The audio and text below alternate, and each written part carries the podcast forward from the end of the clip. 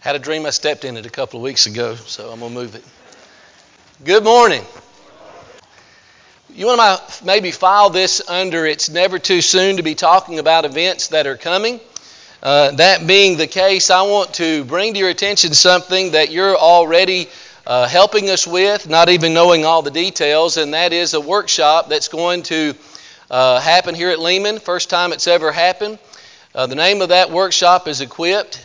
Uh, Hiram and I, not long ago, went to the elders and pitched this idea, and uh, they saw the great value in that. Uh, about 40 folks uh, sifted in and out on Wednesday night to help us to prepare a mailing that's going to go to over 1,200 congregations. There are even more than that, but we are mailing it to that many congregations within about 400 miles of here. It's amazing how much of our nation is that close to Bowling Green. We're in, in a great place to uh, host this event. But we're not just inviting others to come. It's not just a brotherhood event. It is, and we'll have sessions for those who are uh, in the, the teenage years of life. So we have several youth sessions that are planned. Uh, for ladies, particular interests for them that are going to occur all throughout the weekend. There's an entire leadership track for those not only who are serving as elders, but those who are striving to grow in their leadership in the church. A special segment for those who are preaching the gospel.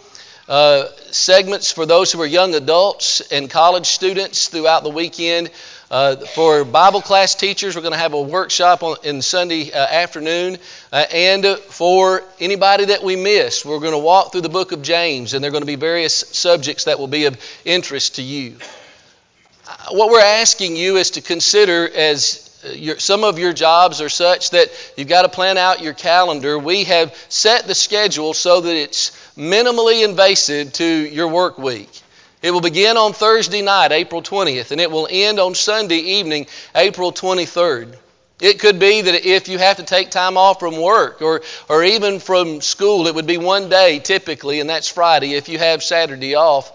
But we would encourage you as we make our plans to go various places throughout the year, be it vacation uh, or other things that we prioritize, that you be thinking about how this can serve and strengthen this church. Uh, we're going to have folks we anticipate from all over the place who are going to be here and be a part of that. We're bringing in men and women from across uh, our brotherhood who are going to excel. Uh, the, we have brochures that are available. We have uh, on the website the schedule. So we want to encourage you to, to, to embrace this as a Lehman activity and something that's a benefit to us. And of course, we're going to continue to give you information to communicate to you. Uh, but we're grateful for the help that's already been done, even not knowing all the specific details about that. We know and love the song, Why Did My Savior Come to Earth? And yet, there is no way that in one sermon, not even in one lifetime, that we could adequately answer that question. If we were to try to speak in the negative, we might say there are reasons why Jesus did not come to this earth. When we think about Jesus, who is called the Word, He did not come to be a literary genius. He didn't write any books. And yet, His disciples heard His masterful teaching, and by the inspiration of God's Holy Spirit, they wrote uh, words that have transformed civilization for 2,000 years. You know, Jesus did not come to have a wife. Even though the Bible tells us that the church is his bride and he is its groom, he never married a woman, and yet women have been so favorably treated in Christianity that in most places where the church is, there are more women than men in those congregations. We think about the fact that Jesus uh, did not come to uh, occupy an office or to lead an army, even though he is the King of kings and the Lord of lords. And yet, because of the masterful influence of his words, there have been words of Jesus that have been used in laws and nations since the beginning of time. You know, the prophets tell us that when Jesus would come, the Messiah, that he would be plain and ordinary, Isaiah chapter 53 and verse 2. And even though he came in such a low key way, the influence of his life was such that he transformed the way that humanity thought about such basic things as humility and forgiveness and service and even death. But when we think about Jesus, he did not come to be a humanitarian. He did not come to be a social worker. He did not come to be a cultural icon. He did not come to be a superstar or a superhero. On one occasion, Jesus is trying to influence the heart of a simple woman, the very first person that he claimed to be the Messiah in speaking to. It was the Samaritan woman at the well, and she anticipated that the Messiah was coming. And in John chapter 4 and verse 25, she says, I know that that Messiah will come, and the one who is called Christ, and when he comes, he will show us all things. She, on that occasion, uses a word. It's a word that's found hundreds of times in the New Testament. It's a word that means to uh, come into a state or a condition. It implies a process. The word means to become. It's a word that's very important when we look at the mission of Jesus. When we think about our question, why did my Savior come to earth? We could go to literally all those hundreds of places, but what a scattered sermon that would be. What I'd like to do is to settle in on the book of Matthew. And for the sake of time, we must be brief, but I want to look at five statements that Matthew records where Jesus either says, I came or I have come. As we look at Jesus this month, we are looking today at his earthly ministry. Jesus knew who he was, he knew why he was here. He came with a mission, he came with a purpose. And because he did, he helps us to understand why we're here, what we're supposed to be about, and how we ought to respond to the fact that Jesus has come. And so I want to, as we look at the mission of Jesus, his earthly ministry, I'd like for us to ask the question of that song Why did my Savior come to earth? And I want us to look into Matthew and see the five answers that he records Jesus giving. They're diverse in one way, they're similar in another. As we look at them, notice with me why did my Savior come to earth?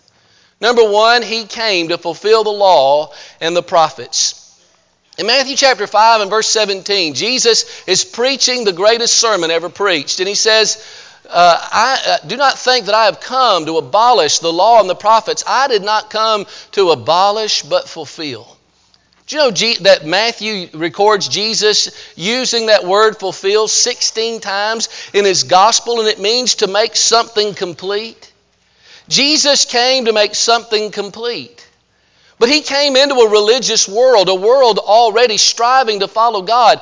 The Jews had the law of Moses, and so the book of Matthew was primarily aimed at the Jews to let them know that Jesus Christ is the Messiah, the one who was promised to them. And to establish that purpose, I want you to notice how Jesus often tangled with the established religious leaders, the scribes and the Pharisees later on in his ministry, right before he goes to the cross, in Matthew chapter 23 and verse 2, Jesus tells the people that the scribes and the Pharisees have seated themselves in the law of Moses. Therefore, whatsoever they say unto you, that uh, do and observe, but do not do according to their works, because they say and they do not. They bind up heavy burdens and they lay them on men's shoulders, but they will not so much as lift them with a finger. But they do their righteousness to be seen of men. They broaden their phylacteries and they lengthen the tassels of their garments. There in Matthew 23 2 through 5, Jesus is saying that these individuals were those who had a double standard of righteousness as they handled the law, the ones who were supposed to be the experts, they said, There's a way that you ought to live, but I don't have to live the way that you're living. They also established their own righteousness. They made it harder to follow God than God did. They set their own rules, and they said, You need to follow what we say is righteousness. And Jesus doesn't like that. Well, you'll also see that they practiced their righteousness to be seen of men. They did the right things, but they knew they had an audience, and so they wanted others to see them. And, that's why the, the most important focus in the Sermon on the Mount is a statement that Jesus makes in Matthew chapter 5 and verse 20. He says, Unless your righteousness exceeds that of the of Pharisees and the scribes, you shall not inherit the kingdom of God.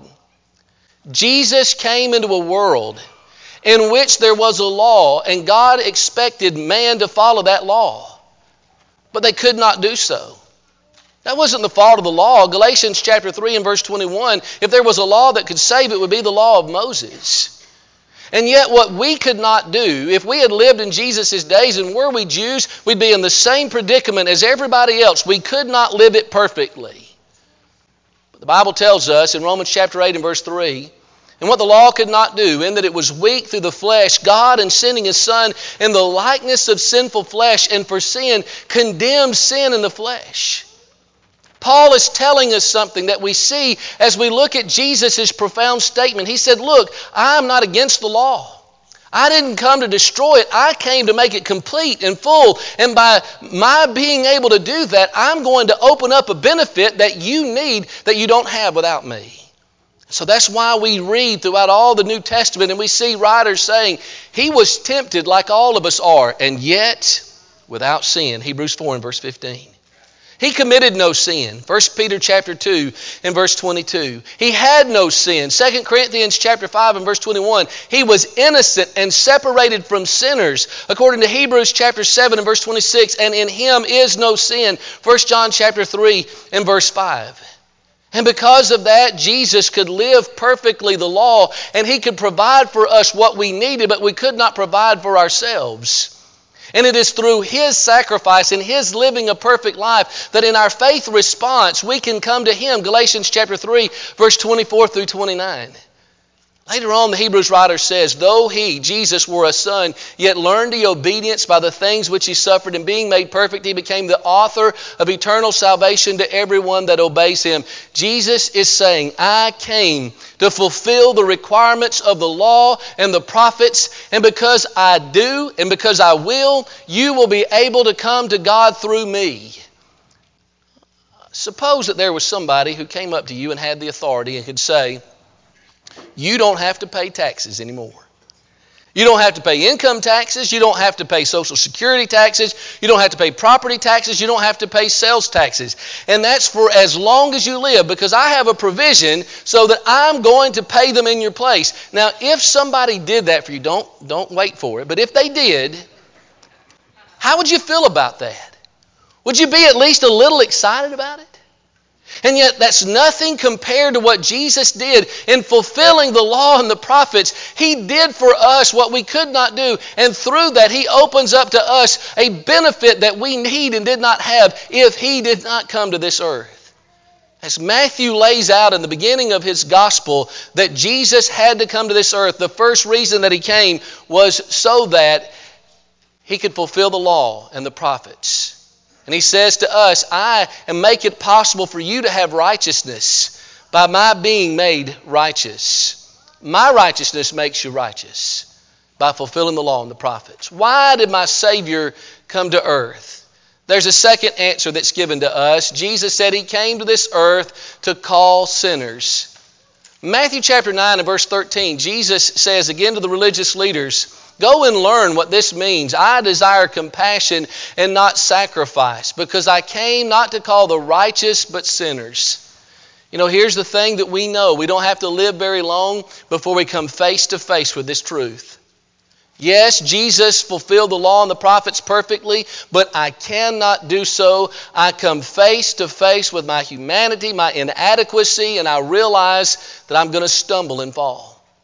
And so Jesus makes a profound statement in Matthew chapter 9 and verse 13 when he says, I came into this world to call sinners and not the righteous. In order to make that statement come home to us, what Jesus does in Matthew chapter 9 is he goes and he has a meal with the who's who of the sinners of his day. And as Jesus is assembled there with them, and, and that with the audience of the Pharisees and the scribes, I want you to think about those two classes of people that we would call sinners. The first are the tax collectors. And the tax collectors would be sinners in the Pharisees' mind because their business constantly had them exposed to the Gentiles and to the world. And since everything about who they were put them in contact with those that the Jews thought were unworthy, then they would be designated as sinners by the Jews. And then there's the sinners.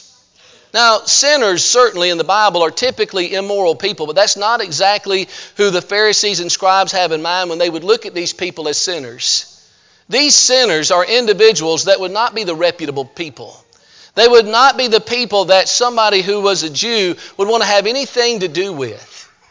And so, as you look at these sinners, they are the ones who have been outcast from the synagogues. And here is Jesus who is sitting down with them. And in the midst of that, he says, Look, you need to understand, I did not come to call the, the righteous but sinners. Well, who are the righteous? The righteous are the respectable. They are the ones that are the middle class, the well adjusted, the ones that uh, we would want to be around. The sinners are the outcasts. They're the spiritual misfits. We know this because when, we, when Jesus uses this term sinners, the Pharisees are sinners too.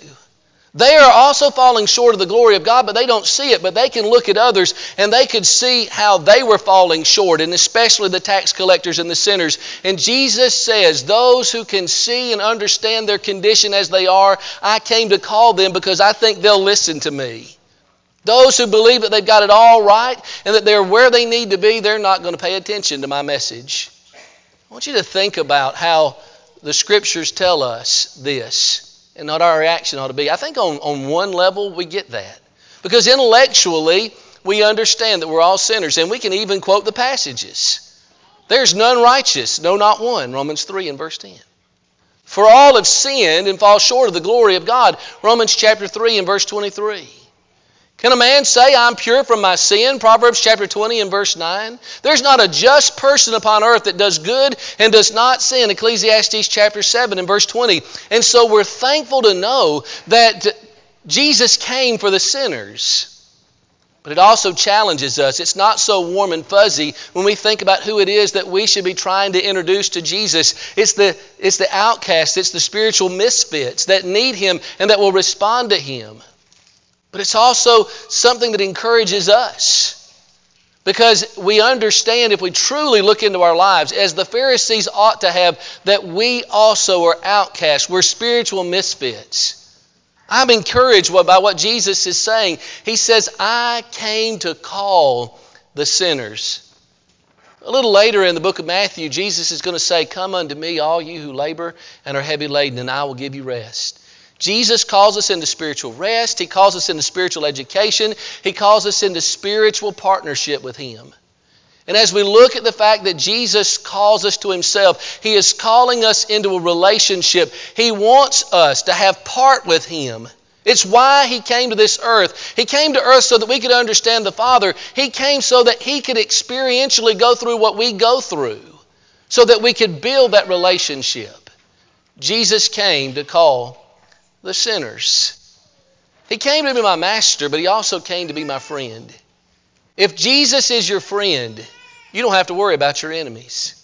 If Jesus is your friend, you have an unparalleled relationship because your friend is also your Savior. He's your King. He's your Judge. He is your flawless role model. He is your perfect teacher. And if Jesus is your friend, you have joy now and you have hope for tomorrow. Do you see what Jesus is doing? He's sitting down at the table of fellowship with those that everybody else would say, You're no good. I want nothing to do with you. Maybe you don't find yourself there, but at some point you will. Maybe you felt that way about yourself for a long time, but however low you feel, Jesus says, I came to call you. Why did my Savior come to earth? May I third suggest that He says, I came to bring a sword. That's a completely different kind of a thought, isn't it? In Matthew chapter 10 and verse 34, Jesus says, Do not think that I have come to bring peace on the earth. I did not come to bring peace, but a sword. I came to set a man at variance with his father, and a daughter with her mother, and a daughter in law with her mother in law. And a man's enemies shall be those of his own household. In the context here in Matthew chapter 10, Jesus is telling us that what it means to be disciples, to be students in Jesus' classroom. And what he says to us is that to be students in his classroom, classroom, we need to know our place. Verse 24 and 25, we're followers. We also need to find our courage. Who or what are we going to be afraid of? Verse 26 through 28. We need to, to, to trust our Father, verse 29 through 31, and not worry. We need to confess our Savior, verse 32 and 33. And then he says we need to prioritize our relationships, verse 34 through 36. And that's why he follows it up by saying, If anyone loves whoever loves father or mother more than me is not worthy of me. Whoever loves son or daughter more than me is not worthy of me. He is saying, Here's what I have come to this earth to do I have come to separate the believer and the unbeliever. He is not saying, I have come to make you turn your back on your family. I have not come to be a home wrecker. What he is saying is that I have come with a message. It is a distinct message. And here's what's going to happen with that message that I bring. Some are going to believe it, and some are not going to believe it. Some are going to follow it, and some are going to resist me so much that anybody who follows me, they're going to resist you too. Your parents may not agree with your decision to follow Christ. Your children may not uh, agree with that. Your siblings. But here's the question what are you going to do if you're trying to follow Him and they don't want you to do that? There's a decision that comes in our life where we're going to have to stand with Him and not against Him. Matthew chapter 12 and verse 30, Jesus is going to say. I'll never forget the moment several years ago when I was sitting in a hut with a woman in Ling Dai, Cambodia. She had not long ago obeyed the gospel and uh, she was able to stay in her hut during the daytime. But every night her husband kicked her out and she had to sleep in a ditch nearby. Not only that, he beat her each and every day. He told her that he was no longer going to support her, and if she was going to eat, she had to go forage for herself in the jungle. And you know, as I looked face to face with this woman, it's the first time I'd ever seen anybody who so visibly was being subjected to what Jesus could happen in Matthew chapter 10. What did this humble, soft spoken woman do to deserve such treatment? She became a Christian. You walk through the book of Acts, and you keep coming across the word persecution. People are paying for their faith. It disturbs me that throughout the ages, people have hidden behind their holy wars by saying that they're doing this in the name of Jesus, but it's in the name of greed and dominion. What Jesus is saying is, I have a sword and that sword cuts right down the middle. It separates the believers and the unbelievers, and it's why I came into this earth. There are those who are looking for me and what I have to offer, and there are those that are not. I came to bring a sword. But then he says, number four, I came eating and drinking. Matthew chapter 11, verse 18 and 19. In the context, there's dissatisfaction among the religious people. They say of John the Baptist, who, who did not come eating and drinking, he has a demon. And they say of the Son of Man, he comes eating and drinking, that he is a gluttonous man and a drunkard, a friend of tax collectors and sinners. But wisdom is justified of her deeds. There's an interesting illustration we don't have time to go into, but the idea is, is that you have one group of children who are calling to another group of children. And Jesus and John are that first group. And they're calling those other children, the scribes and the Pharisees, and what they're saying is they're calling them into their message. But they don't want any part of that. They're not interested. What they would rather do is they would rather criticize. And what Jesus says is wisdom is justified of her children. That's fair of the scribes and the Pharisees. He says, You know that they're not doing right. Just look at their deeds. You can understand that they're not upholding the will of God. But look at my deeds. Don't believe me, he says in John, because of what I say. Look at the works. If you don't believe me because of me, look at the works. They prove who I am. You know, it can happen in our lives. So often we can be quick to malign godly elders or hardworking Christians. And if you're those people, maybe you second guess yourself and you want to give up. But what Jesus is saying is what George Bailey used to say all the time, and that is, what does the moon do when the little dogs keep barking at it? It just keeps shining. He says, You keep doing what's right and you follow what I say, but there's more to it than this. Jesus is saying, Examine why I came. I came to, to be around those people that others would say are not the right kind of folks. They're the people who would be humbly submissive to my will. He came to make connection. And to do so, Jesus sat down at, at tables of fellowship. He laughed, he fished, he cleansed temples, he taught, and he formed connections. He came to meet the spiritual and the social needs of humanity. And you know how he ultimately does that? He does that through the church that he promises that he's going to build in Matthew chapter 16 and verse 18, an institution that was in the mind of God from out all of eternity. There are so many things that might draw us away from the body of, our, uh, of the, the Son of God, but what he is saying is, I've come to give a way for you to have those needs met. We need each other. Jesus came to give us the church as a way for us to function and to be and exist. And wisdom is justified of her children. I think about those who have been added to the body of Christ and how not only have we tried to show them something that they need in their life, but by their very being in the body of Christ, they have helped us. We are stronger, we are better because of them. And that's all because of why Jesus came to earth. But then finally, Jesus came to earth to serve. He's talking about greatness in the kingdom in Matthew chapter 20. And in verse 28, he said, Even as the Son of Man came not to be served, but to serve and to give his life a ransom for many. Jesus is pointing to his mission. He knew why he was here and who he was.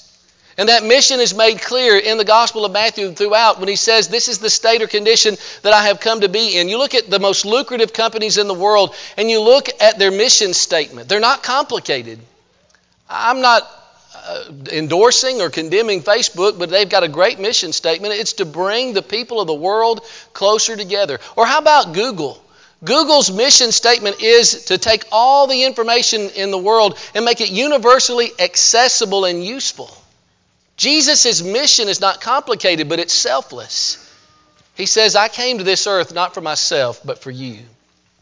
Let this mind be in you, which was also in Christ Jesus, who being in the form of God thought it not a thing to be grasped to be equal with God, but made himself of no reputation, and took on him the form of a servant, and was found in, in the form of a man.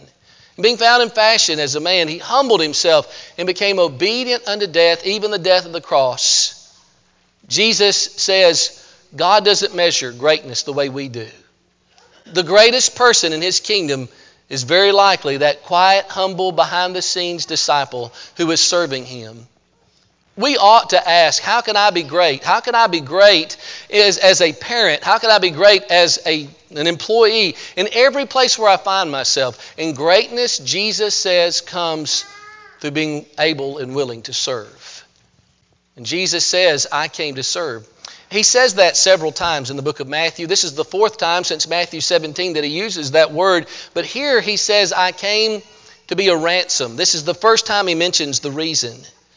He came to pay the price we couldn't pay so that we could have what only He could give. You know, I said there's hundreds of times in which the word uh, translated come is found in the New Testament. There are other places in the gospel where you'll find that. Jesus says in Mark 1 and verse 38, I came to preach the gospel. In Luke 12 and verse 49, he says, I came to bring fire on the earth, to bring judgment to those who do not believe. Uh, Luke chapter 12 and verse 49, I came that those who don't see might see. John chapter 9 and verse 36, he says, I have come that you might have life and have it more abundantly. John 10 and verse 10, I came to save the world. John chapter 12 and verse 47. But really, when you step back and you look at all of those, they come into the same categories. He says, I have come I have come to fulfill the law and the prophets, and in so doing, be a, a perfect sacrifice to provide for you what you need but can't provide for yourself. He says, I have come to call sinners, no matter how high or low you think of yourself, you're a sinner and you need what only I can give. I've come to bring a sword to find out are you willing to follow me or not? I've also come eating and drinking to provide social and spiritual needs, to have fellowship with you, and I have come to serve by giving myself a ransom for many. And to do this, Jesus came in the robe of flesh. Jesus willingly came, and he suffered through temptation.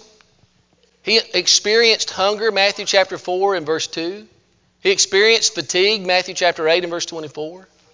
Jesus experienced the feelings of passion, John chapter 2 and verse 17. He understood the feelings of gladness and sadness, and like us, sometimes very close together, John chapter 11, verse 15 and 35. He knew what it meant to be thirsty, John chapter 19 and verse 28. He was tempted in all points like we are, Hebrews 4 and verse 15. Why did my Savior come to earth? He came to experience, as God, humanity so, as human beings, we could be children of God. Little history lesson as we close. 1809. There were so many in the, the, the soldiers of Napoleon Bonaparte's army who were, were fervently obeying his commands as he was leading France to conquer the world.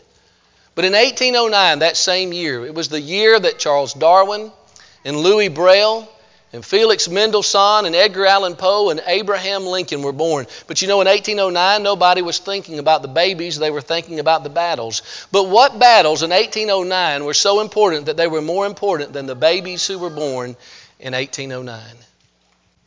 When Jesus was born, the Roman Empire was at its zenith and its height. It looked like an institution that would never fall or fail. But by the time the Roman Empire crumbled, that baby who was dependent in Mary's arms had become a man, a man who calmed the seas and healed the sick and raised the dead. And that man had become a Savior who died on the cross for our sins. And that Savior had become a king who wants to conquer the most valuable territory of all, and that's the human heart and the human soul. Why did my Savior come to earth? Well, we've said all that to say this because He loves me so. And He loves you so. He wants you to be His, to follow Him. Matthew 11 28, He says, I'll give you rest if you come to me. I'll bear that yoke that I call you to bear with me. This morning, maybe you're ready to make that decision to make Jesus your Savior and your Lord. I want to encourage you, if you've not yet responded to the grace of Christ and made the great decision to become a child of God, Scripture makes it easy for us to understand. If you're ready to act on your faith that Jesus is the Son of God, to repent of sins and to be baptized, to have those sins washed away, we're prepared to help you. We're prepared to help you at this time. We're prepared to help you anytime, day or night. We had two who made that decision this past week, but there's always room for more in the kingdom of God. It's why He came to this earth. And maybe it is that you find yourself as a child of God having lost sight of your purpose you know that He's clarified that for you, and He wants you alongside of Him bearing that burden that He came for us to bear. Maybe you need to make a change in your life, and we can help you. We'd love nothing more. If this is your invitation, won't you come as together we stand and sing?